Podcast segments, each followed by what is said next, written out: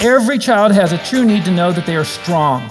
Transforming families through grace based advice. Here's Dr. Tim Kimmel with a Family Matters Minute. Another S word you could put in parentheses is the word sufficient.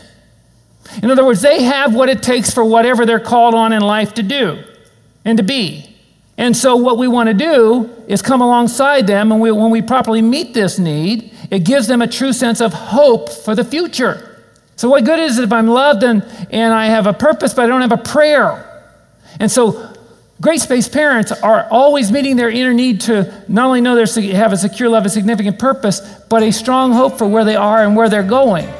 They need to know I can get up and face every day with enough confidence know that I have on board what I need to face that, including the Lord. More information about Tim Kimmel's book, Grace Based Parenting, is available at FamilyMatters.net.